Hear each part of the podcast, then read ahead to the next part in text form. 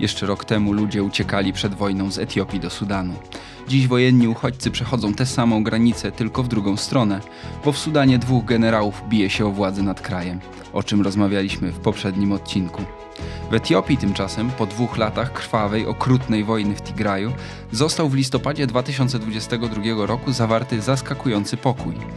Na ile będzie trwały w kraju podzielonym między skonfliktowane grupy etniczne, z których każda ma własne partyzantki, broń i tysiące powodów, by mścić się na sąsiadach? Czy Etiopia zostanie wciągnięta w sudańską wojnę? A może premier Abiy Ahmed, laureat pokojowej Nagrody Nobla, po latach wojen i zbrodni wojennych, naprawdę zapewni Etiopii stabilność? Dzień dobry, przy mikrofonach Krzysztof Story i Wojciech Jedliński. Słuchacie podcastu Tygodnika Powszechnego.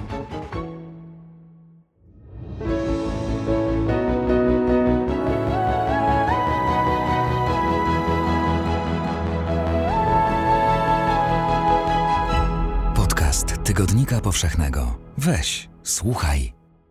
Zanim przeniesiemy się do Etiopii, chcieliśmy chwilę wspomnieć jeszcze jedną postać. 2 maja w wieku 63 lat zmarł Paweł Smoleński. Dziennikarz, reporter. Dla mnie Paweł był człowiekiem, który przez karty swoich książek opowiadał mi jako pierwszy Izrael, opowiadał mi Irak. Ty znałeś go osobiście. Paweł był moim kolegą redakcyjnym przez ponad 20 lat właśnie w Gazecie Wyborczej. Paweł nie tylko był w gazecie od początku, on ją zakładał, a zanim żeśmy zeszli się ze sobą jako koledzy redakcyjni, studiowaliśmy na tym samym Wydziale Dziennikarstwa i Nauk Politycznych. Paweł jako student dziennikarstwa, ja uciekłem od dziennikarstwa już po pierwszym roku. Studiowałem nauki polityczne. Pamiętam go z tych studiów jako człowieka szalenie zaangażowanego, ogromnie zaangażowanego w sprawy polityki, e, działacza NZS-u, uczestniczył we wszystkich strajkach, pojawiał się w tej wojskowej kurtce z biało-czerwoną opaską, z szopą e, taką afro niemalże włosów e, na głowie. Był postacią bardzo popularną. Dzieliliśmy się też w ostatnich latach naszej wspólnej pracy w Gazecie Wyborczej współpracą z Krzysztofem Millerem.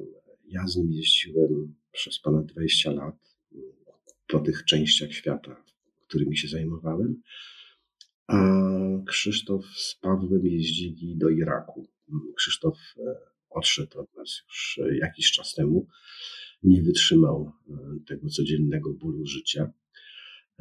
I może to, że żeśmy obaj obserwowali widzieli te ostatnie lata Krzysztofa i jego zmagania się właśnie z życiem, lepiej je rozumieli może, mm, no sprawiło, że także bliżsi staliśmy się może sobie, nie spotykaliśmy się zbyt często, zwłaszcza, że ja już w Gazecie Wyborczej od jakiegoś czasu nie pracuję.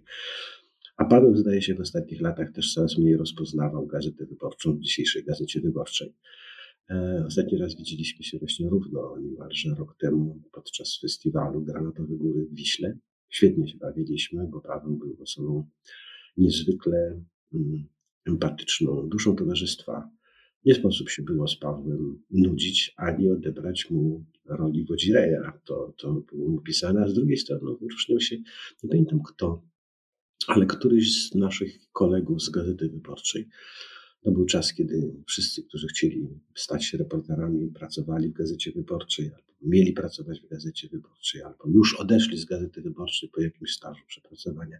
Była znakomita szkoła reporterów, ale ten ktoś powiedział o Pawle, że nikt tak nie słuchał ludzi jak Smoleński, że wystarczyło, żeby Paweł w jakimś miejscu, w którym nigdy wcześniej nie był, w takim irackim Kurdystanie, przysiadł na kamieniu gdzieś tam przy jakiejś wiejskiej drodze i nie znając języka miejscowych, e, zaraz był obstępywany przez właśnie miejscowych, z których każdy na wyścigi próbował mu opowiedzieć swoją historię. On przytulał, e, uśmiechał się w sposób taki znaczący, bardzo empatyczny, ściskał dłonie był bardzo ciepłym e, i takim właśnie empatycznym, bardzo wrażliwym człowiekiem. Czasami miałem wrażenie, że może aż zbyt wrażliwym, że ta kruchość, wrażliwość musi mu przeszkadzać w zawodzie, ale, ale chyba pamięć o nim, a to po nim zostanie wraz z książkami jeszcze na długo e, będzie tym najlepszym, może nie pożegnaniem, ale żegnaniem się z No i chyba Was też zachęcamy, żeby po książki sięgnąć. Izrael już nie frunie. To pamiętam, była pierwsza książka Pawła, którą czytałem, i to była książka, która zrobiła na mnie ogromne wrażenie, więc może i na Was zrobi. A teraz już wybieramy się do Etiopii, ale wybierzemy się tam z przystankiem. E, wędrujemy na północny wschód Afryki. Przystaniemy na chwilę u większego sąsiada Etiopii, większego obszarowo, jedno z największych afrykańskich państw, y, którym zajmowaliśmy się w poprzednim odcinku dwa tygodnie temu, czyli w Sudanie. I na pogranicze Etiopii i Sudanu, no bo tak, w Sudanie temu poświęciliśmy ostatni odcinek, zaczyna się wojna, która powoduje to, o czym mówiłem na wstępie e, tego podcastu, jeszcze półtora roku temu z Etiopii uciekali przed wojną do Sudanu ludzie. Dzisiaj jest szansa, że te masy ludzi uciekających przed wojną będą pokonywać dokładnie tą samą trasę w przeciwnym kierunku i uciekać z Sudanu.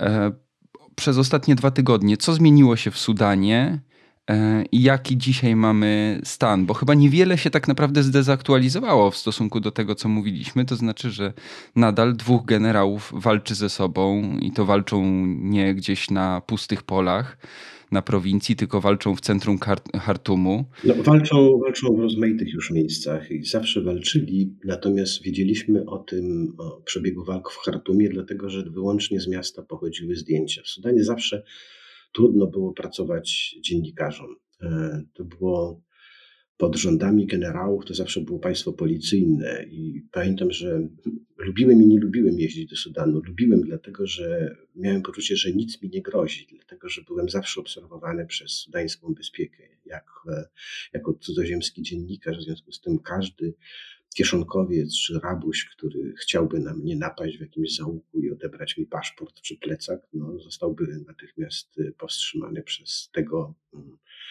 oficera czy też współpracownika tajnej policji, która mnie także śledziła, ale pracowało się fatalnie, dlatego że było to państwo policyjne i te jedyne relacje, które mamy, to od ludzi uciekających z Hartumu i od tych nielicznych dziennikarzy, którzy w Hartumie pozostali, albo tych świadków walk chartumskich, którzy e, potrafili zorganizować sobie e, dopływ energii i znaleźli w sobie odwagę i jakąś determinację, żeby o tym świat informować. Natomiast nie wiemy tak naprawdę, co się dzieje w pozostałej części kraju, a z całą pewnością walki toczą się w Darfurze. To jest kraina bardzo rozległa, równe terytorium pewnie Hiszpanii albo Francji pustynna położona na zachodzie kraju, gdzie od początku XXI stulecia toczy się konflikt, to przycicha, to, to, to, to rozpala się na nowo. I tam z całą pewnością do walk dochodzi, zapewne równie krwawych, natomiast pewnie mniej spektakularnych, no bo trudno o rzecz, jakby to nie zabrzmiało fatalnie, o, o, o, trudno o sceny bardziej spektakularne niż walka toczona przy pomocy czołgów i samolotów w śródmieściu olbrzymiego miasta. Zmieniło się niewiele, poza tym, że myśmy rozmawiali bodajże po pierwszym tygodniu walk, czy w drugim tygodniu walk, no więc mamy czwarty tydzień dobiega końca. Liczba zabitych wzrosła i zdążyli uciec z Sudanu ci, którzy y, mogli. Znaczy ci, którzy mieli zorganizowaną ucieczkę, albo ci, których było stać na to, żeby z Sudanu uciec. Od samego początku wszyscy próbowali y, umykać z Hartumu, w każdym razie przynajmniej. Jedni uciekali na wschód, do portu Sudanu, do portu nad Morzem Czerwonym, inni na północ, do, na granicę z Egiptem, by tam się przydostać, ale sytuacja zrobiła się tak trudna i ciężka, że uciekają nawet do tych krajów, z których właśnie ostatnio uciekali, czyli uciekają do południowego Sudanu, chyba najfatalniejszego kraju we współczesnej Afryce, gdzie wojna toczy się brutalna, odkąd to państwo powstało w 11 roku. Uciekają wreszcie do Etiopii. A wczoraj przeczytałem, że mm, przymusowo są ewakuowani do Erytrei, bo w Sudanie, w wschodnim Sudanie mieszkało wielu, znaczy wielu. Erytrea to jest nie, nie, niezbyt ludny kraj, ale ucieka z niej proporcjonalnie chyba najwięcej ludzi spośród wszystkich krajów świata. Uciekają ludzie, którzy są wcielani do wojska bezterminowo głównie. I oni uciekali do Sudanu, bo to był kraj pierwszy położony tuż za miedzą. Mm, kiedy wybuchły walki w Chartumie, Erytrejczycy z Chartumu uciekali w kierunku Port Sudanu i Kasali, bo tam, tam znajdują się obozy uchodźców organizowane przez władze sudańskie i ONZ. I teraz do tych obozów już nie zostali wpuszczeni, e, zostali zepchnięci, stłoczeni nad granicę erytrejską i przymusowo kilka tysięcy Erytrejczyków ponoć zostało deportowanych do Erytrei. No, los tych ludzi jest e, jakby oczywisty, bo trafią do więzień e, erytrejskich za to, że uciekli, za to, że odmówili służby wojskowej. Jeżeli służyli, zdezerterowali, no to jak dezerterowi kara grozi podobna na całym świecie. E, to, co się zmieniło nowego może, aczkolwiek obydwaj generałowie walczący o władzę w Sudanie zawierali wiele rozejmów. E, potem dziwiono się głównie na Zachodzie, że mimo zgody na rozejmy dalej do siebie strzelali. Okazało się, że oni zawierali rozejmy nie po to, żeby e, było to zawieszenie broni i przerwa w walkach, tylko żeby nie strzelać po tych, w tych ulicach czy w tych okolicach, którędy konwoje z cudzoziemcami miały jechać w stronę Port Sudanu. Ale mm, Sudan y, jest, y, podobnie jak Etiopia, tak samo ważnym krajem dla stabilizacji nie tylko w rogu Afryki i nie tylko chyba na Bliskim Wschodzie, ale grozi też rykoszetami, może niebezpieczeństwo, ale dobrostanu, także Europy. A mówiąc o dobrostanie, masz na myśli rzesze uchodźców wojennych? Tak, uchodźców, uchodźców, przede wszystkim uchodźców, a także to, że ta, ta, ta, ta, ta strefa mm, bezkrólewia, takiego opanowanego przez dżihadystów z Bliskiego Wschodu w Afryce się coraz bardziej rozszerza. Kiedyś to było Mali, potem połowa Sahelu, dziś już praktycznie cały Sahel z licznymi wyjątkami. Na zachodzie spełza to powstanie dżihadystyczne w kierunku Zatoki Gwinejskiej, czy tam o walkach e, na północy Beninu, na północy Toga, na północy Gany. No więc e, eksplozja, taka domowo-wojenna w Sudanie, no to jest znakomite środowisko dlatego, żeby dżihadyści wrócili do swojego motecznika, bo właśnie w Sudanie na początku lat 90. znalazł schronienie Osama Ibn Laden i to była pierwsza kwatera główna e, Al-Kaidy, właśnie Sudan. Więc to zagraża Europie. Tak czy siak Zachód, e, jak może, zaangażował się w tą, w tą sudańską awanturę. Niewiele może, ale ma wciąż wpływowych sojuszników na Bliskim Wschodzie, którym też się nie podoba ten chaos w rogu Afryki i zaangażowali się w sprawę rozdzielania Sudańczyków e, Saudowie i Saudyjczycy. E, doszło do rozmów emisariuszy walczących stron w Dżycie. Jak to no, trudno było się spodziewać, żeby od razu coś tam się pozytywnego zdarzyło, ale to, że do spotkania doszło, nawet jeżeli to miało być spotkanie poświęcone sposobowi e, wymiany jak wymienić się trupami, jak pochować tych, którzy nie zostali pochowani, w jakichś sprawach no, humanitarnych jednak, to w dalszym ciągu jest to pierwszy kontakt. Te kontakty zawsze są ważne i to jedyne chyba w zasadzie, co daje nadzieję, bo, bo wciąż ten konflikt sudański grozi rozprzestrzenieniem, inaczej, może nie rozprzestrzenieniem się. Każda wojna prędzej czy później staje się taką czarną dziurą, która, wsys, która wsysa sąsiadów, czy oni chcą zostać tam wessani w tą awanturę, czy nie. Ona kusi, ale też ten, ten, ta siła przyciągania jest tak olbrzymia, że nie sposób się jej oprzeć albo przed nią uchronić. Czy są to uchodźcy uciekający z tego kraju ogarniętego wojną do ciebie, czy też słabość sąsiada sprawia, że tobie w głowie rodzą się myśli, że a może zabrać mu coś, co on miał zawsze, a tobie tego brakowało, albo bardzo chciałeś to mieć, a nie stać się było, albo no, nie miałeś sposobności, żeby to zdobyć, albo opatrzność nie tak urządziła świat, dała jemu coś, a tobie poskąpiła. Zwłaszcza jeśli wśród tych sąsiadów, o których mówisz, którzy mogą czuć pokusę, jest na przykład Erytrea, która, no co wspomniałeś, jest, y, żyje z wojen i do, do ery, roli Erytrei jeszcze wrócimy. Przenieśmy się do Etiopii. 2 listopada pół roku temu mniej więcej podpisano zaskakujący pokój po wojnie w Tigraju, dwuletniej, bardzo krwawej, gdzie bronią tak samo był karabin, jak i głód. Może jesteśmy w stanie pokrótce streścić historię tej wojny i przyczyny, bo ona Została rozpoczęta ta operacja wojskowa w Tigraju przez nowego wtedy premiera Etiopii, Abiy Ahmeda, który został w 2019 roku jeszcze jako świeżo upieczony władca Etiopii, nagrodzony pokojową Nagrodą Nobla, przedstawiany całemu światu jako wielka nadzieja na spokój i dostatek dla Etiopii. Przede wszystkim spokój, chyba stabilność. Po czym rok później ten facet wysłał czołgi i wojsko do Tigraju, żeby pacyfikować po prostu jedną z mniejszości. No tak, ale to nie on stawał do konkursu na kandydata e, na pokojowego noblistę. Nie, ja tego Nobla, wiesz, używam tak trochę ironicznie. No ja też ironicznie odpowiadam, że to myśmy przyznali nagrodę pokojową, myśmy w sensie Zachód przyznali pokojowe, pokojową nagrodę komuś, kto owszem zawarł pokój z starym wrogiem, ale e, celem tego pokoju, jak się okazało, było wspólne rozpoczęcie nowej wojny, bo e, rzeczywiście wojna w Tigraju wybuchła w listopadzie 2020 roku, a powodem tej wojny Powodem tej wojny było, były dwa. Pierwszym to było nastanie nowego premiera Abiya Ahmeda, wyznaczonego na to stanowisko przez rządzącą partię, której przywódcy niemalże w 100% wywodzili się z prowincji Tigraj i tamtejszej byłej partyzantki, która przejęła władzę na początku lat 90. w kraju. E, oni wybrali młodego Abija, żeby uczynić z niego marionetkę, żeby zmienił się władca, ale sprawy w kraju zostały po staremu e, i w ten sposób oszukać te wszystkie bunty, które dojrzewały albo już po kolei wybuchały.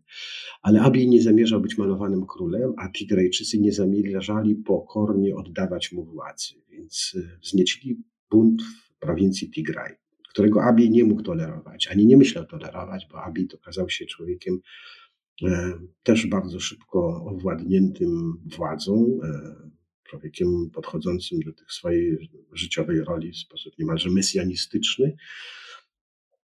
I doszło do konfliktu, bo nikt nie był w stanie ustąpić, nikt nie mógł ustąpić. E, Abi, e, najeżdżając na Tigraj, musiał się liczyć z tym, że e, może przegrać, dlatego że przez 30 lat rząd, rządów Tigrajczyków w Addis Abebie oni sprawili, że cała armia, siły bezpieczeństwa były opanowane przez nich to Tigrajczycy w armii, w policji mieli najlepszą broń, najlepsze stanowiska, magazyny broni znajdowały się w Tigraju, więc e, musiał się liczyć z tym, że jeżeli połowa armii zbuntuje się przeciwko niemu, no to zbuntuje się ta lepsza połowa armii i, i z tą słabszą połową armii nie podbije Tigraju i skompromituje się i prawdopodobnie straci władzę.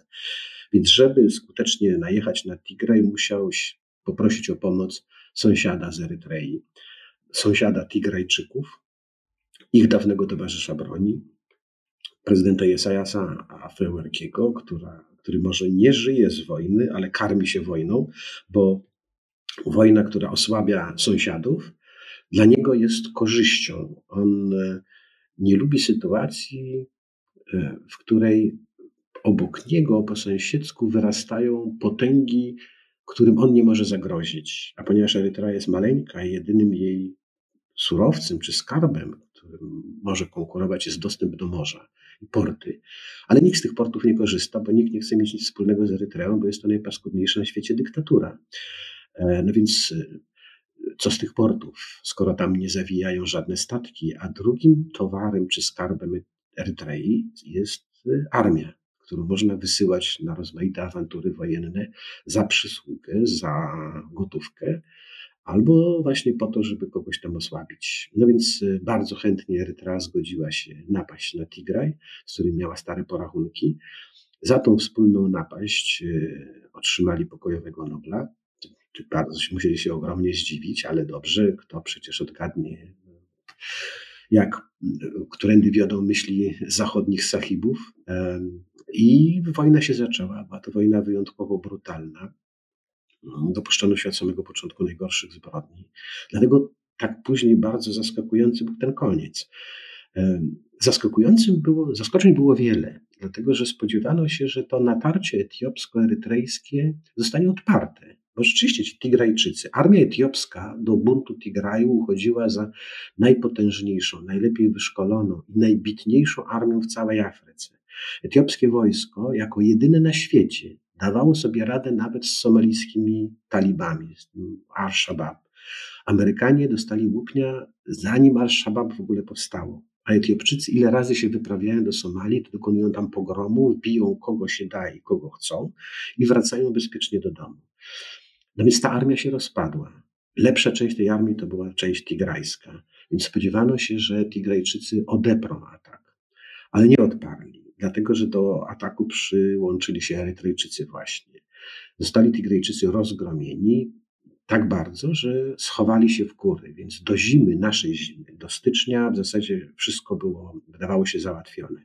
Tigray został podbity, Tigrajczycy rozgromieni. Abiy nawet ogłosił zakończenie działań wojennych i pełen sukces. Prezydent George Bush też wielokrotnie ogłaszał koniec wojny z międzynarodowym terroryzmem tak zwanym, po czym następcy musieli wojska wycofywać troszkę w innym nastroju. I tak się sprawy miały. Zimą jedyne, z czym mieliśmy do czynienia, to z niewiedzą, co tak się dzieje w Tigraju, znaczy o skali zbrodni, jaka się odbywała w Tigraju. Tigraj jako kraj podbity i oddany jako łup wojenny Erytrejczykom był grabiony, plądrowany, palony, gwałcony. No wszystko, co się kojarzy najpaskudniejszego z obmierzłą rzeczą, jaką jest wojna, to właśnie się działo w Tigraju. Ja tylko powiem, że dziś no my w zrozumiały sposób jesteśmy skoncentrowani, całą naszą uwagę mamy skupioną na wojnie w Ukrainie.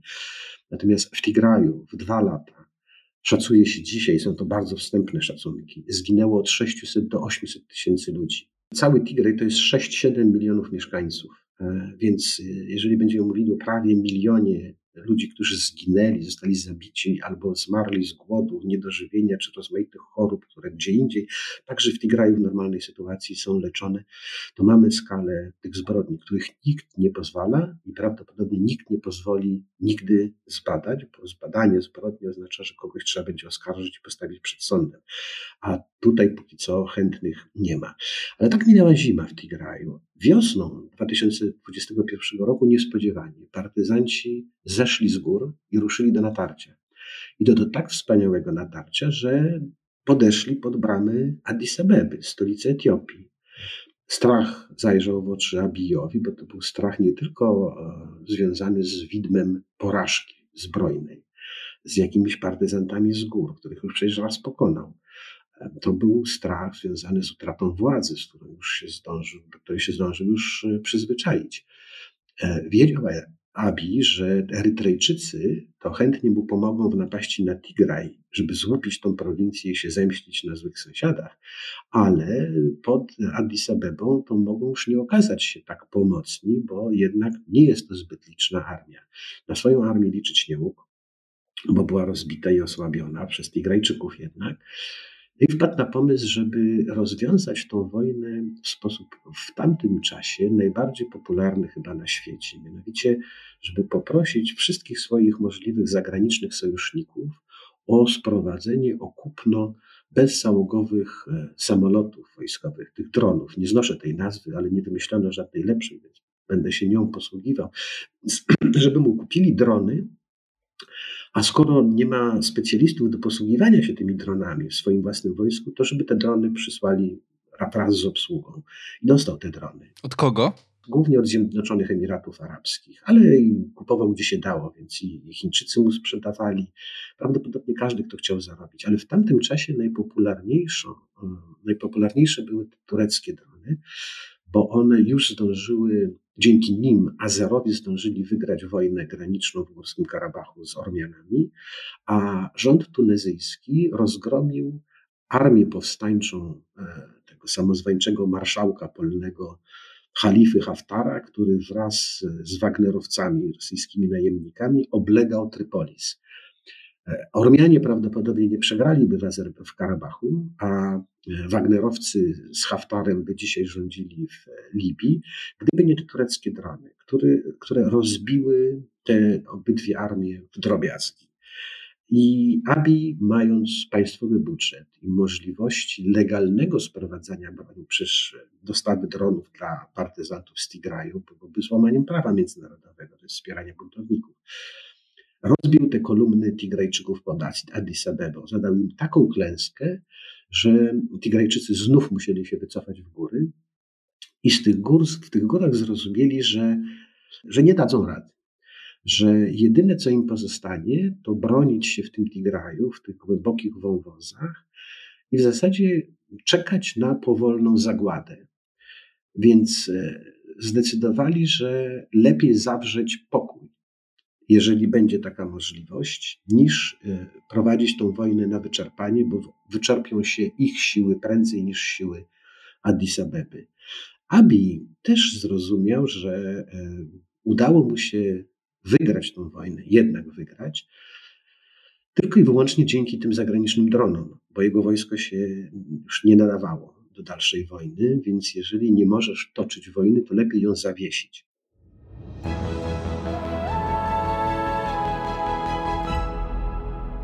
Podoba Ci się podcast? Słuchasz go bezpłatnie dzięki patronom i patronkom podcastu Tygodnika Powszechnego. Sprawdź korzyści na patronite.pl.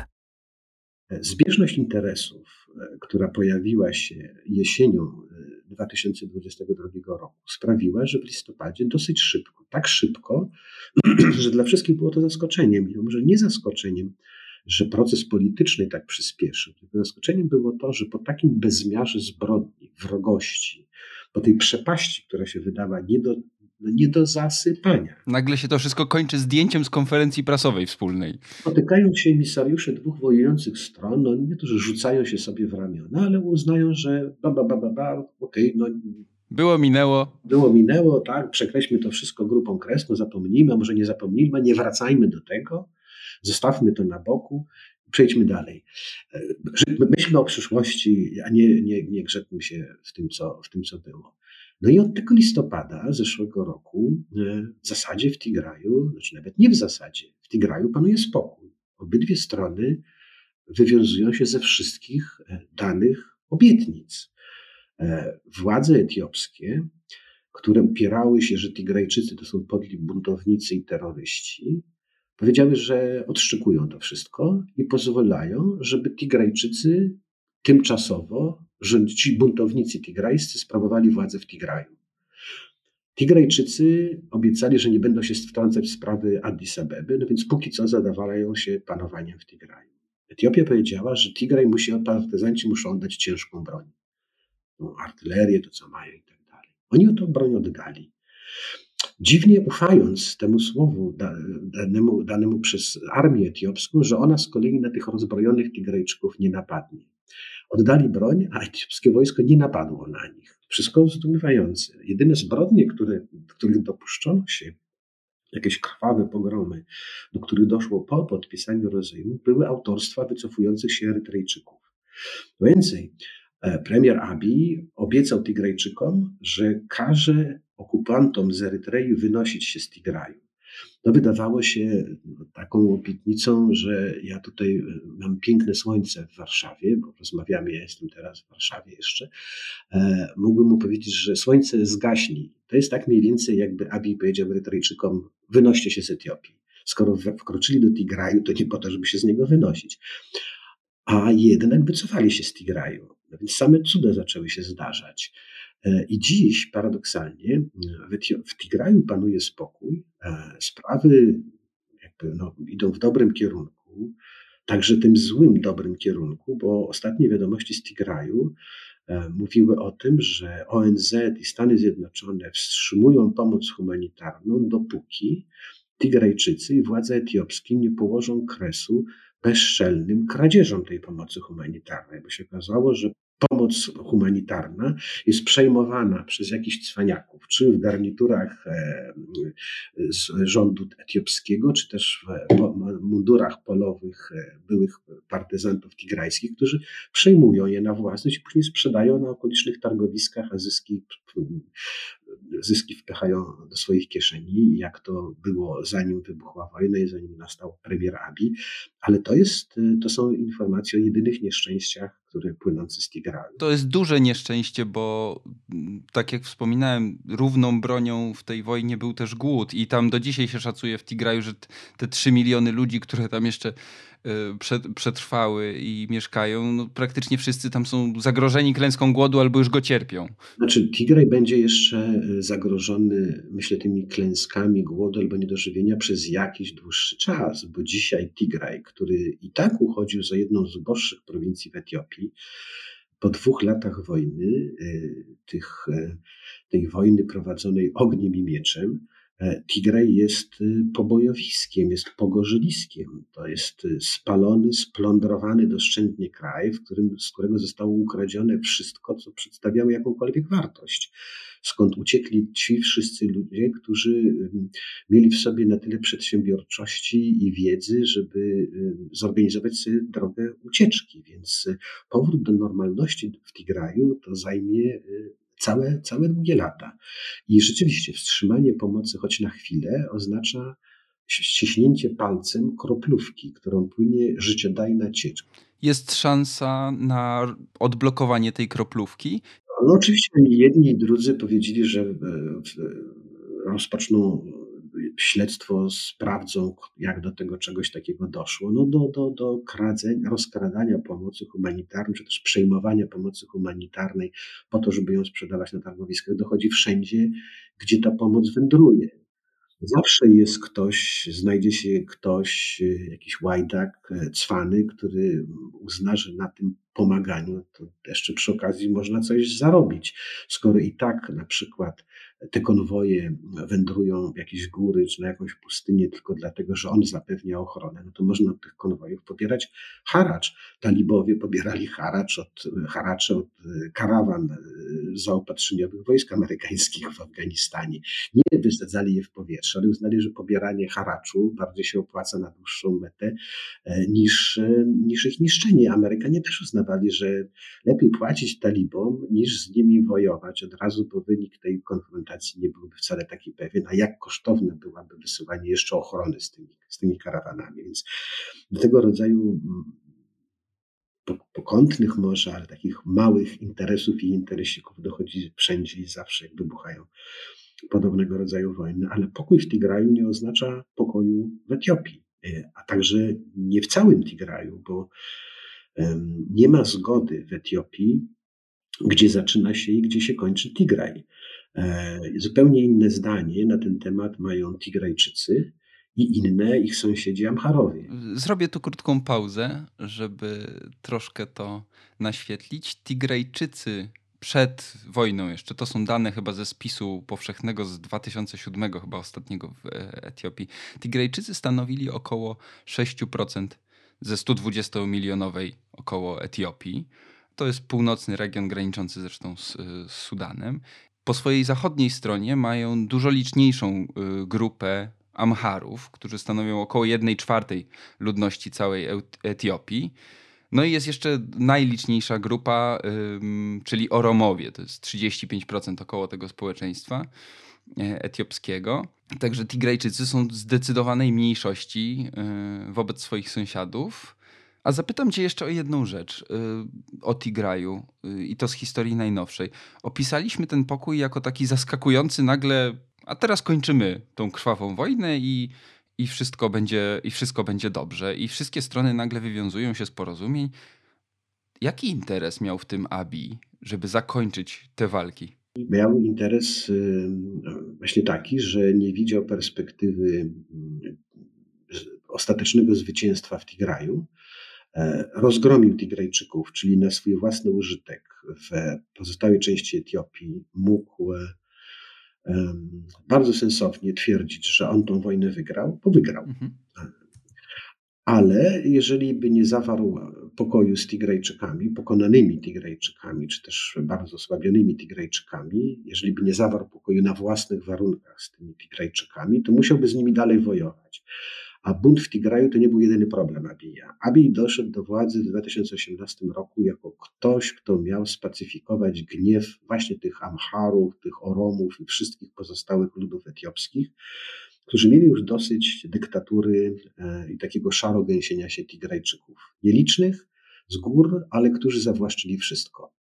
Nawet stolica kraju Addis Abeba leży na ziemiach Oromów, a rządzili ją Tigrajczycy. Etiopia, tutaj gospodarka rozwijała się w sposób e, wyjątkowo szybki i, i, i, taki spektakularny, ale korzyści z tego wszystkiego też czerpali głównie Tigrajczycy, więc tych powodów do buntów przeciwko rządom Tigrajczyków była masa. Nie mogąc ich specyfikować, e, uznali Tigrajczycy, że usuną się lekko w cień, wybiorą na nowego przywódcę kogoś, kto nie będzie Tigrajczykiem, ale będzie członkiem ich partii, będzie ich towarzyszem broni z tych czasów partyzanckich, ale takim młodym towarzyszem broni, więc ale, ale, ale nie będzie nim, nie będzie Tigrajczykiem. I wybrali na tego nowego premiera młodego, młodziutkiego w zasadzie 40-letniego Abija Ahmeda, żółtodzioba jak na polityka, e, gołowąsa, e, pół Amhare, pół Oromo. Ojciec Oromo muzułmanin, matka Amharka e, chrześcijanka. Wydawał się kimś, kto powinien wszystkim pasować. I Oromom, i Amharom, i Tigrejczykom, i młodym, no bo jednak młody, i starym, no bo z tej partii, która rządzi od zawsze. E, wszystkim on się spodobał. Wszystkim tak bardzo się spodobał, że to na zachodzie okrzyknięto go nowym Obamą. Jest weekend, więc to no po prostu cudotwórca nowy. Nowy Nelson Mandela, tylko o połowę młodszy. Super. My na zachodzie strasznie lubimy takie komiksy, w których ten dobry na końcu zwycięża i w ogóle wszyscy żyją długo i szczęśliwie. No zwyciężył. Baj. I zwycięży i będą żyli długo i szczęśliwie. Ja wcale bym nie wykluczył, że dzisiaj, no nie dzisiaj, ale za parę lat, jak już wszyscy zapomną, za co mu dano pierwszą nagrodę pokojową Nobla, wręczą mu następną za zaprowadzenie pokoju w Sudanu, w Sudanie na przykład, bo Abi stawia dzisiaj swój przykład i przykład Etiopii i Tigraju Sudańczykom, za e, coś, czego powinni się uczyć i naśladować. E, brać, wyciągać wnioski, że nie ma takiej przepaści, której nie dałoby się zakopać. Nie ma takiej wojny, której nie dałoby się przerwać, że pokój, pokój, zgoda, zgoda, a Bóg wtedy rękę poda. Więc być może Etiopczyków, Etiopczyk przekona też Sudańczyków, że nie do samej idei pokoju oczywiście, ale że ona może być, ten pokój może być dla obydwu bardziej opłacalny niż wojna. I co wtedy, jeżeli on przerwie taką wielką wojnę? Nie będzie innego wyjścia, jak tylko przyznać mu drugiego Nobla. Może się okazać, że on jest młodym człowiekiem, jeszcze pięćdziesiątki nie ma. Może się okazać, że będzie rekordzistą, jak Leo Messi, który zdobył siedem złotych piłek, Abiy Ahmed będzie dziesięciokrotnym laureatem pokojowej Nagrody Nobla. E, oczywiście szydzi. No jak się wszczyna tyle wojen i tyle kończy, no to wiele razy w życiu zaprowadzisz pokój. Za tą nagrodę się powinno dostać. Jako pokojową nagrodę przyznano Obamie za nic, znaczy przyznano pokojową nagrodę za to, że dawał nadzieję na lepsze, na lepsze jutro, no to Abi cokolwiek zrobił. No, skończył jedną wojnę, a że skończył tą wojnę, żeby zacząć następną, to skąd można to było wiedzieć, prawda? No właśnie, i tu dochodzimy do tego, że wojna w Tig- koniec wojny w Tigraju nie oznacza końca wojen i konfliktów w Etiopii. Powodem do niepokoju jest e, rozczarowanie. Znaczy tak, z Abijem wszyscy wiązali ogromne nadzieje. Im większe były te nadzieje, tym większe jest dziś rozczarowanie. Rozczarowali się Tigrejczycy najpierw, bo nie chciał być ich marionetką. No ale to są, oni byli zaprawieni w polityce, wiedzieli, że w polityce siedzą sami intryganci, jeżeli oni kogoś nie oszukają, to ten ktoś oszuka ich. Ale rozczarowali się co do niego Oromowie, bo liczyli, że a, pół Oromo, na, to, to, nie, nie patrzyli, że pół Oromo, ale Oromo u władzy w Addis Abebie będzie dbał o ich interesy. Rozczarowali się naj, naj, najbardziej Amharowie jednak, bo mieli powody, żeby sądzić, że Abi, Ahmed Abi i jego matka, ta chrześcijanka, która mm, wmawiała Abijowi, że jest nowym Negusem, zbawcą Etiopii, że właśnie on przywróci wielkość Amharu, bo Amharowie to nie jest tylko jeden z ludów etiopskich, to nie jest tylko jedna z prowincji. Amharowie, tak na dobrą sprawę, są Etiopią. E, oni stworzyli królestwo, to imperium, cesarstwo etiopskie. Bez Amharów Etiopii by nie było. Więc oni uważają, że ta władza w Addis Abebie po prostu im się należy. I Abi, e, odsunięci od władzy przez Tigrajczyków, bardzo to przeżywali, bo z tym się brało też no, e, coraz, konieczność coraz większego ustępowania tym noworyszom z gór, prostaczkom. Mieli tego dosyć. I Amharowie, kiedy Abi zawarł pokój z Tigrajczykami, Amharowie bardzo mu najpierw pomagali w tej wojnie, bo w tej wojnie uczestniczyły trzy formacje zbrojne przeciwko Tigrajczykom. Wojsko etiopskie, kadłubowa armia, Erytrea, Erytrea i milicje zbrojne Amharów, takie pospolite ruszenie, które zostało wezwane na pomoc. Ci Amharowie ruszyli na Tigrajczyków nie tylko, żeby się zemścić, ale też, żeby odebrać co swoje, bo Powiedziałem o tym Tigraju, który nie wiadomo, gdzie się zaczyna, gdzie kończy. Tigrajczycy uważają, że Tigraj, ich kraj ciągnie się od granicy z Erytreą na wschodzie, co do północy nie ma różnicy zdań. Ale na wschodzie zaczyna się w Erytrei. Tu Erytrea mówi, że dobrze, dobrze, na wschodzie, ale nie w tym miejscu, gdzie żeście wyznaczyli granicę. To jest jeden powód sporu. Natomiast na zachodzie Tigrajczycy mówią, że Tigraj się ciągnie aż do granicy z Sudanem, a nawet troszkę dalej. Podczas gdy Amharowie mówią, że nie, nie, nie, to nie jest żaden Tigraj, tylko to są nasze ziemie amharskie i te w Tigraju, i te w Sudanie. I rzeczywiście te ziemie należały do amharskich możnowładców, panów e, amharskich, e, feudałów, ale pracowali na nich chłopi tigrajscy z Tigraju. Więc czyje te ziemie są? No powód do sporu jest.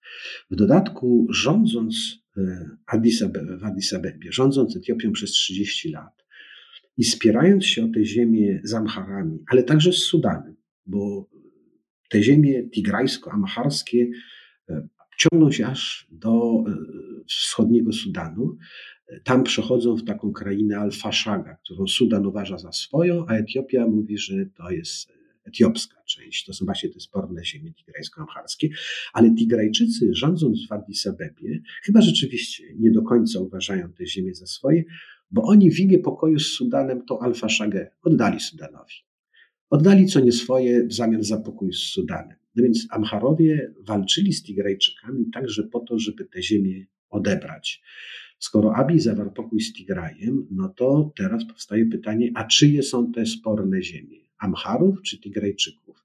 Tigrajczycy mówią nasze, ale granice tej prowincji wykreślili rządząc w Addis Abebie, więc Amharowie tych ziemi nie zamierzają oddawać, a Tigrajczycy z nich zrezygnować. Jak z tej, z tej, z tej kabały wybrnie Abiy Ahmed, jeszcze nie wiadomo, przekonamy się, bo to jest powód do, do, do etiopskiej wojny. Jeżeli komuś z Amharów albo z Tigrajczyków przyjdzie do głowy dziś, żeby korzystając ze słabości sąsiada sudańskiego, przeleść przez granicę i zająć tą, odbić tą alfaszagę i przyłączyć do siebie. A to są ziemie wyjątkowo żyzne. W ogóle mówimy o terytoriach i o Sudanie, i o Etiopii.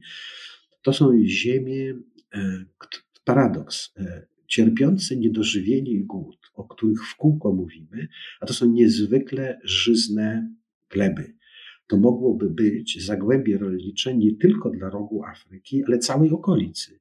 To nie przypadkiem właśnie w Sudanie inwestowali e, szejkowie ze Zjednoczonych Emiratów Arabskich, to Chińczycy. I to inwestowali właśnie w rolnictwo, a... To mogą być e, przebogaty i to zaczęli inwestować właśnie w ten Sudan, kiedy wybuchła wojna w Ukrainie, kiedy się okazało, że niby ten pewne źródło dostaw pszenicy, której w Afryce nie uprawiano, ale która okazała się tańsza w tym zglobalizowanym świecie, więc tłumaczono Afrykańczykom, weźcie tam, przestańcie zajmować tym swoim sorgo, proso i batatami, sprowadzajcie tanią pszenicę z Ukrainy czy z Rosji, przecież nie będzie wam opłacało inaczej. I odtąd Afryka jest uzależniona, uzależniła się w ten sposób od e, pszenicy z Ukrainy. E, no, dziś się okazuje, że lepiej było się nie, nie uzależniać, nawet płacić trochę drożej, ale przynajmniej nie być, e, być niezależnym bardziej. No więc dzisiaj, e, kiedy okazało się, że wystarczy jakaś głupia wojna i, i, i nie ma jedzenia, bo zawsze ono płynęło z Morza Czarnego, a teraz nie płynie, no to pojawiło się zainteresowanie, żeby i to świata zainteresowanie, żeby jednak to rolnictwo afrykańskie jakby odrodzić. No, tym, to, to, to, to, tym polem uprawnym właśnie miał być Sudan nad Nilem te ziemię. I Etiopia, która obfituje w wodę, a wojny no, tą perspektywę niweczą. Dlatego Chińczycy i szejkowie z Zatoki Perskiej są tak bardzo zainteresowani e, pokojem. I to jest ta główna nadzieja związana i z konfliktem w Etiopii, i w Sudanie, że zbyt wielu jest zainteresowanych tak bardzo pokojem, żeby miało zwyciężyć tak wielkie zainteresowanie wojną, ale tylko dwóch czy czterech, czy kilku bo to nie jest, jest tylko tak, że tą wojną sudańską czy etiopską są zainteresowani Tigrajczycy albo Amharowie, czy też jeden generał, czy drugi generał Sudanu. Zawsze jak wybucha awantura wojenna, to znajdą się chętni, którzy w wojnach widzą przede wszystkim korzyści dla siebie. A jaka jest dzisiaj sytuacja w Etiopii na linii rząd y, i Abi, i premier Abi Ahmed, a Amharowie? No jest bardzo napięta, dlatego że mm, jeszcze jesienią, no to było jedne z warunków pokoju zawartego w listopadzie, e, premier Abiy Ahmed kazał się tym amharskim milicjom rozbroić. Tak, tam elementem tego porozumienia było to, że Etiopia ma jedną armię po prostu i wszyscy muszą albo do niej dołączyć, albo. No więc rozbroić się, znaczy wcześniej Etiopia została przez Tigrajczyków jeszcze rządzących w Addis Abebie, została, e, oni napisali nową konstytucję dla Etiopii i ona czyniła, ta konstytucja z Etiopii, federację prowincji. Każda z tych prowincji miała mieć prawo do swojej armii, szeroką autonomię. I to wszystko miało działać, ale pod warunkiem Tigreczycy się na to godzili, bo wiedzieli, że póki oni będą rządzić w Addis Abebie, to oni nie tam tą, tą autonomię mają, niech mają te, te wojska, jak trzeba będzie, to, to, to przyjdzie armia centralna i zrobi porządek z każdym buntownikiem. Ale te lata zamętu od nastania Abija, te, ten trudny czas transformacji sprawił, że prowincje zaczęły budować swoje własne wojska i głównie to Amharowie stworzyli te, te, te swoje milicje zbrojne. E, dzięki nim także Abi wygrał wojnę w Tigraju. Po wojnie, po pokoju z Tigrajczykami kazał się tym amharskim milicjom rozbrajać i wybierać, że albo wstępują do etiopskiego wojska, albo etiopskiej policji, albo zdają broń i zajmują się rolnictwem. No więc Amharowie bardzo się przeciwko temu buntują. Uważają, że Abi ich zdradził że najpierw wykorzystał ich jako mięso armatnie w Tigraju, a, a dzisiaj zawarł pokój z Tigrajczykami, a zapłacą za ten pokój właśnie Amharowie. Po pierwsze, zapłacą tym, że mm, Abi uzna te amharskie ziemie na pograniczu z Sudanem za tak naprawdę ziemię Tigrajczyków i nic nie będzie nikt w stanie zrobić, bo Amharowie złożą broń. A jak Amharowie złożą broń, to Abi pozwoli Tigrajczykom zemścić się za zbrodnie, których Amharowie dopuścili się w Tigraju. Na zlecenie Abija zresztą. I on będzie siedział sobie w Addis Abebie i patrzył, jak mu się buntownicy toczą własną wojnę, będącą pod kontrolą. Więc Tigrajczycy są najbardziej rozczarowani i oni życzą najgorzej e, Abijowi. On zresztą e, nie ceregieli się z tymi najbardziej zagorzałymi, nieprzejednanymi wrogami. E, pielęgnuje sojusz z umiarkowanymi i z Tigraju, i z Amharami, i z Oromami. Ahmed Abi gra na czas E, wiedząc, że nie jest w stanie wygrać 3 czy 4-0 e, w 15 minut, stara się przyciągać te rzuty wolne, wznowienia gry, żeby zyskać czas dla siebie. Ten czas ma być mu potrzebny do zaprowadzenia jakiejkolwiek stabilizacji, w której wygas, wygasną te najpoważniejsze bunty i on będzie odzyska panowanie nad krajem. Dlatego dzisiaj wsadza do więzień tych najbardziej radykalnych przeciwników e, ze strony Amharów, a Amharowie buntują się na potęgę. Ostatnio doszło do aresztowania ponad 50 osób za to, że zabili w prowincji Amhara przywódcę partii Abija, rządzącej partii. No to jest y, poważna sprawa, jeżeli Amharowie sięgają po taką przemoc, ale na przemoc Abi odpowiada przemocą więc tutaj nie da się zastraszyć. A z Oromami zaczyna rozmawiać. Do pierwszych rozmów doszło e, w kwietniu na Zanzibarze i rozmawia ze skrajnymi Oromami. E, bunt Oromów jest dla niego chyba. No, i bunt Amharów, i bunt Oromów e, zagrażają w ogóle spójności etiopskiego państwa. Amharowie nie ogłoszą secesji, bo tak jak powiedziałem, Amharowie uważają, że Etiopia jest, y, że oni są Etiopią, no więc gdzie ogłosić secesję od samego siebie?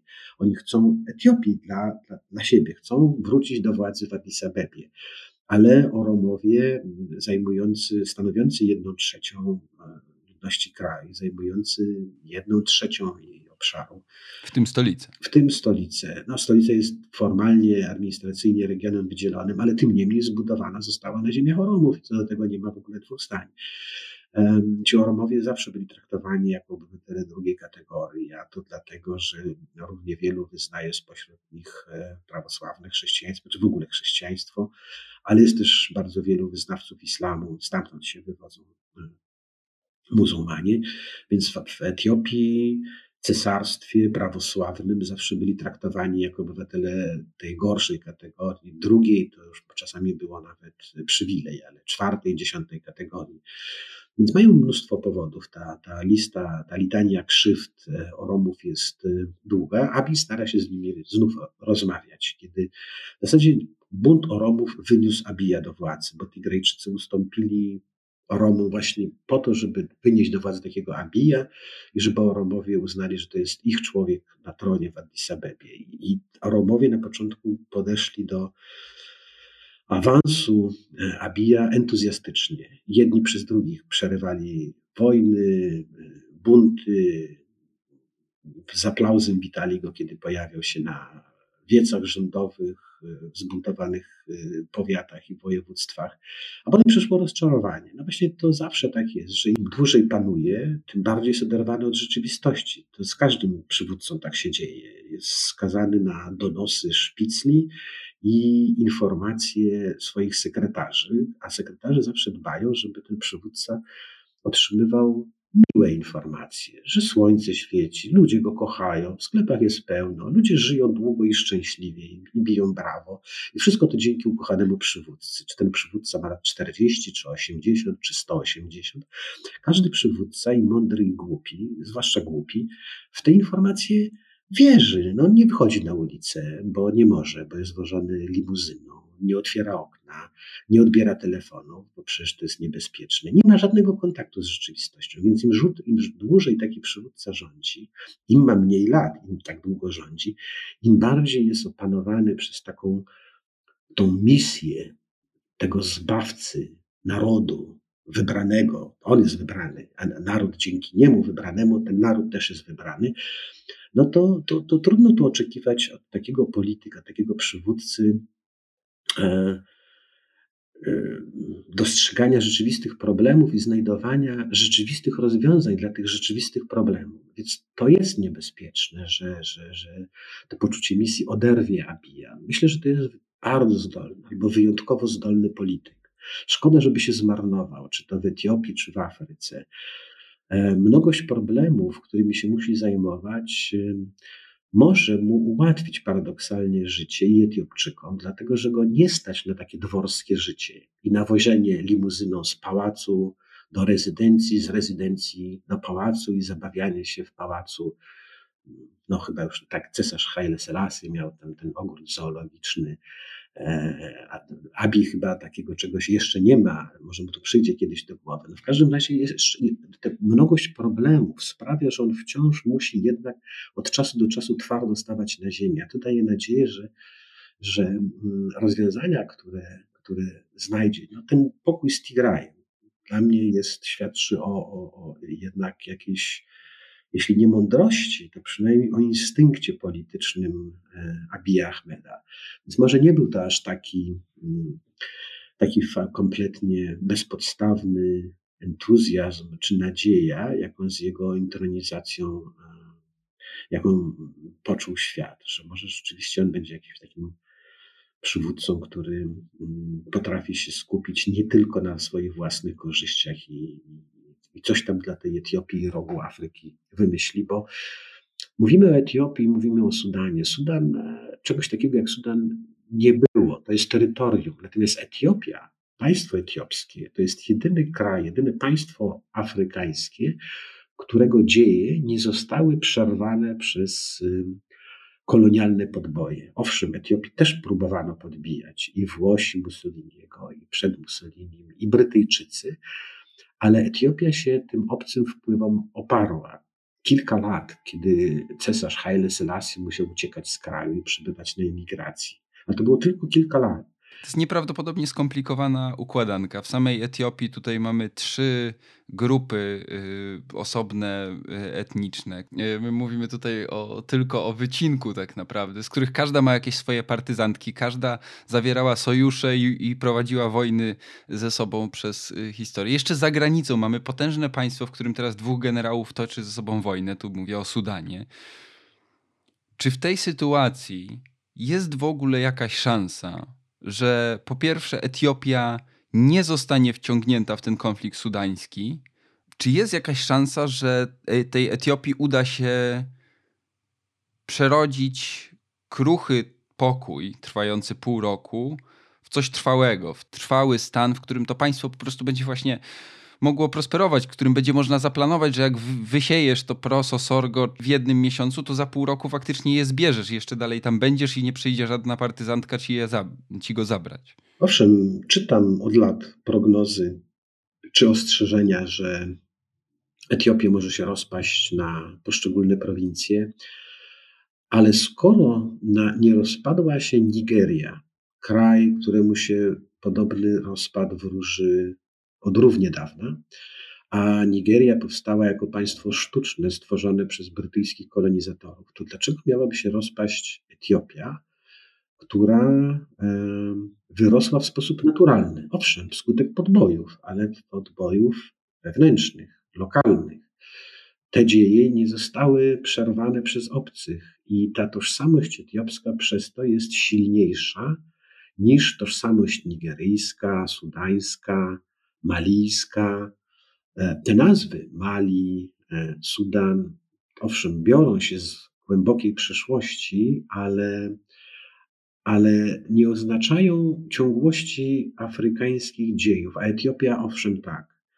Nie wierzę w rozpad państwa etiopskiego, ani tego, żeby któraś z prowincji dzisiejszych pomyślała o secesji.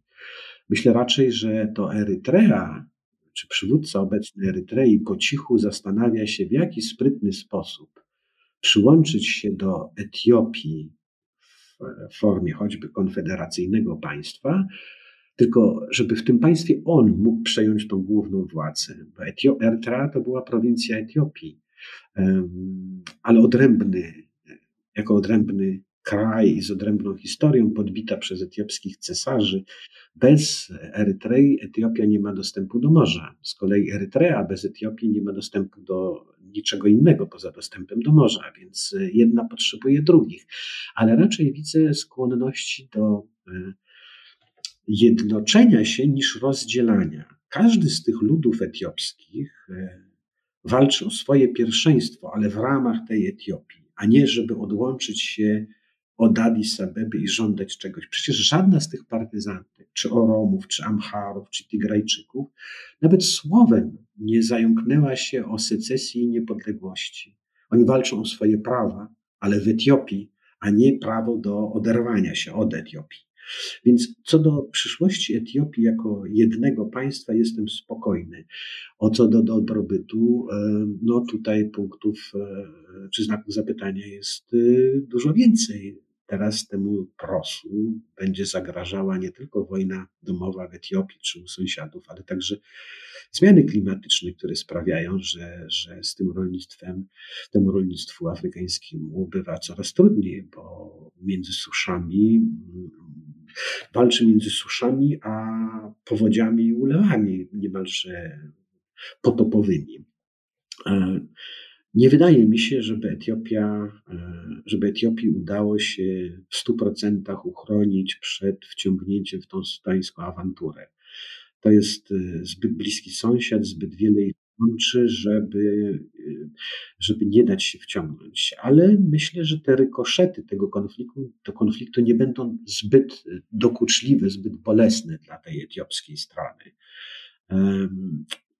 może być właśnie odwrotnie, że, że to zresztą o czym żeśmy rozmawiali, że Abi po to, żeby wrócić na zachodnie salony, nie po to, żeby wzbudzać entuzjazm dla sławy, dla poklasku, dla drugiego Nobla, tylko jemu potrzebna jest współpraca z Zachodem, po to, bo Zachód może mu pożyczyć pieniądze. Zachód może mu pomóc odbudować Tigraj i odbudować etiopską gospodarkę i przywrócić rolę Etiopii jako kontynentalnego mocarstwa, żandarma. Etiopia od lat pod rządami Tigrajczyków była najlepszym przyjacielem Zachodu w Afryce i ona chce dalej tę rolę pełnić.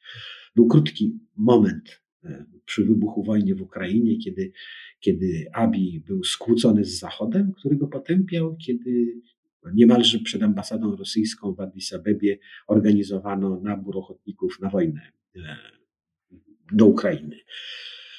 Ale Etiopia nie jest, nie należy do tego grona krajów afrykańskich, które zbyt wielkim entuzjazmem wypowiadają się o Rosji. Więc Abi chce wrócić na zachodnie salony, a do tego pomoże mu nie tylko pokój z Tigrajem. Już w zasadzie wrócił, bo amerykańscy dyplomaci jeżdżąc po Afryce zaglądają już do Addis Abeby Antony Blinken w czasie ostatniej podróży był gościem Abija w Addis Abebie. No nie przyjeżdża się do, w odwiedziny do faceta, którego uważa się za zbrodniarza wojennego, e, kogoś, kto łamie dane słowo, czy w ogóle nie marnuje się czasu na odwiedziny u kogoś, kto się nie liczy. Jest zbyt ważnym politykiem, żeby go nie odwiedzać. Więc gdyby Abijowi udało się jeszcze dzisiaj w jakiś konstruktywny sposób dla samego siebie, dla swojego własnego dobra zaangażować w ten konflikt sudański, doprowadzić do jakiejś tam ugody, no to, to, to znów na Zachodzie stanie się bohaterem i Zachód pomoże mu, jak tylko będzie mógł, postawić na nogi etiopską gospodarkę, Tigraj, pomóc mu dogadać się ze wszystkimi, którzy dzisiaj występują przeciwko niemu, bo to będzie w interesie tego Zachodu. Zachód nie myśli nigdy i nigdy nie myślał o dobru Afryki. I może dobrze, no dlaczego Zachód ma myśleć o, o Dlaczego mamy się tak bardzo przejmować cudzym dobrem, jeżeli ten ktoś sam o to dobro nie zabiega? No, bardzo jest ludzkie, żeby no, no, przejmować się losem sąsiada, bliźniego i starać się mu pomagać, no, ale on sam powinien przede wszystkim zająć się swoim własnym życiem. E, Zachód e, chętnie pomaga, każdy chętnie pomaga tym, którzy e, chociaż troszkę wykazują się jakąś przedsiębiorczością, jakąś troską o swój własny los, a nie stoją tylko z tą proszącą dłonią wyciągniętą. Więc pomoże Zachód Etiopii, jeżeli Etiopia sama się sobą zajmie, a zajmie, bo Abi ma na to pomysły. No, pytanie tylko cały czas, co zwycięży? Ten instynkt i to poczucie rzeczywistości, jakaś wizja państwa nowoczesnego etiopskiego w wydaniu Abija, czy też zwycięży jego przekonanie, że opatrzność wybrała właśnie jego na tego nowego Negusa i, i ciężko będzie z kimś takim rozmawiać o czymkolwiek, bo ktoś wskazany przez opatrzność w zasadzie nie ma najmniejszego powodu, żeby z kimkolwiek się konsultować, z kimkolwiek się dogadywać, bo on wie lepiej, bo to nie przemawia on, tylko opatrzność przez niego przemawia. No z kimś takim to ciężko e, żyć, e, a myślę, że jeszcze ciężej żyć pod rządami kogoś takiego. Ale myślę, że te pół roku e, niezakłóconego spokoju w Tigraju nieźle rokuje Etiopii. Trzymamy kciuki. Za pokój zawsze. I to już wszystko w tym odcinku podcastu Jagielski Story. Więcej ciekawych informacji ze świata, mm, dobrych tekstów w wydaniu papierowym i na stronie internetowej tygodnikpowszechny.pl, na którą już teraz Was serdecznie zapraszam. A my, czyli Krzysztof Story i Wojciech Jagielski, żegnamy się i mówimy Wam do usłyszenia za dwa tygodnie.